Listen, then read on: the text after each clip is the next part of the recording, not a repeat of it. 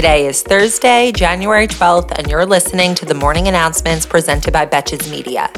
I'm your host, Sammy Sage, and the morning announcements is your daily five minute breakdown of the headlines that isn't afraid to take a side and roast the most consequential reality show there is our government. Yesterday, NBC News reported that aides to President Biden have discovered at least one other batch of classified documents from during his vice presidency, this time in a separate location from the first batch. As of this recording, it's not yet clear where this new batch was found, how many documents there were, or what the classification level was. But we do know that they were found in the course of a broader search for documents in other locations that Biden had used since his vice presidency.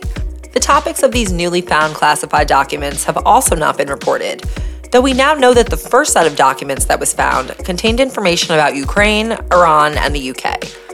Probably just more notes on Prince Harry's frostbitten penis.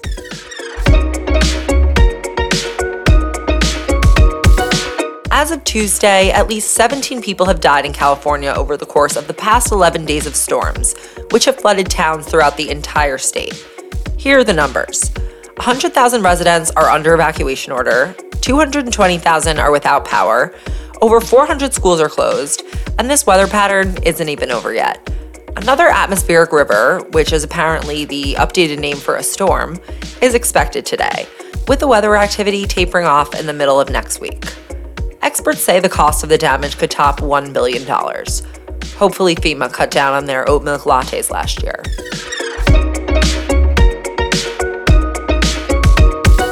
Just one day after we promised that we would release a new embarrassing scoop about George Santos every day until he resigns, Republicans from Nassau County, where Santos's district is, have called for him to resign, saying, quote, He's not welcome here at Republican headquarters, for meetings, or at any of our events. He's disgraced the House of Representatives, and we do not consider him one of our congresspeople. The Nassau County GOP chairman also used this statement to reveal that he and Santos had had a number of intimate conversations about their personal lives, and that Santos once told him he was a star on the volleyball team while at Baruch, which we now know he didn't actually attend, and that they had won the league championship. I will give it to him on this one. It was smart of him to pick a sport that literally no one was going to check up on, unlike, say, the no doubt heavily regulated Goldman Sachs employee database. But Santos hasn't only pissed off his own district. House Speaker Kevin McCarthy said yesterday that Santos should not be seated on top committees. And you know you're screwed when Kevin has the balls to stand up to you. Following that, at least three additional Republican members of Congress from New York called for his resignation as well. And of course, the man who calls himself George Santos responded by saying that he will not step down. Though hopefully it won't be long before we can toss that statement in the pile along with the rest of Santos's falsehoods. Thousands of domestic flights across the US were canceled yesterday morning after an antiquated FAA computer system, known as the Notice to Air Mission System, aka NOTAM, broke down late on Tuesday. The NOTAM system provides information about nothing too important, just the weather, construction, runway closures, and other information that could definitely affect the flight.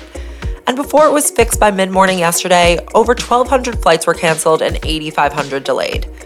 The White House said that there was no evidence that this was caused by a cyber attack and directed the Department of Transportation to investigate the breakdown of NOTAM, short for not too many flights going out today. Yesterday afternoon, Republicans in the House of Representatives passed two abortion related measures that will never pass in the Senate. The first bill condemns violence against people who are anti abortion, and the other protects the life of babies who survive abortions, which is not medically, logically, or legislatively possible.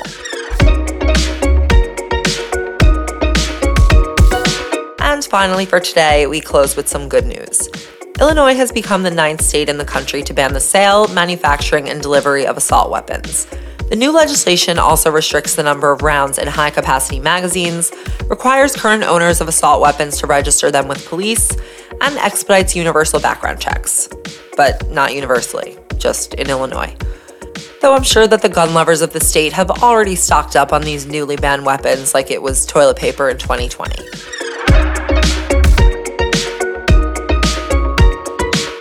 Thank you for listening to the morning announcements. If you're enjoying this podcast, be sure to check out our premium extra extra episodes, where I deep dive on less covered but extremely intriguing topics.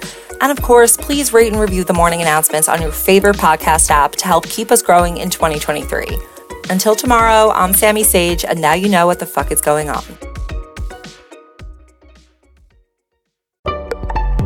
Betches.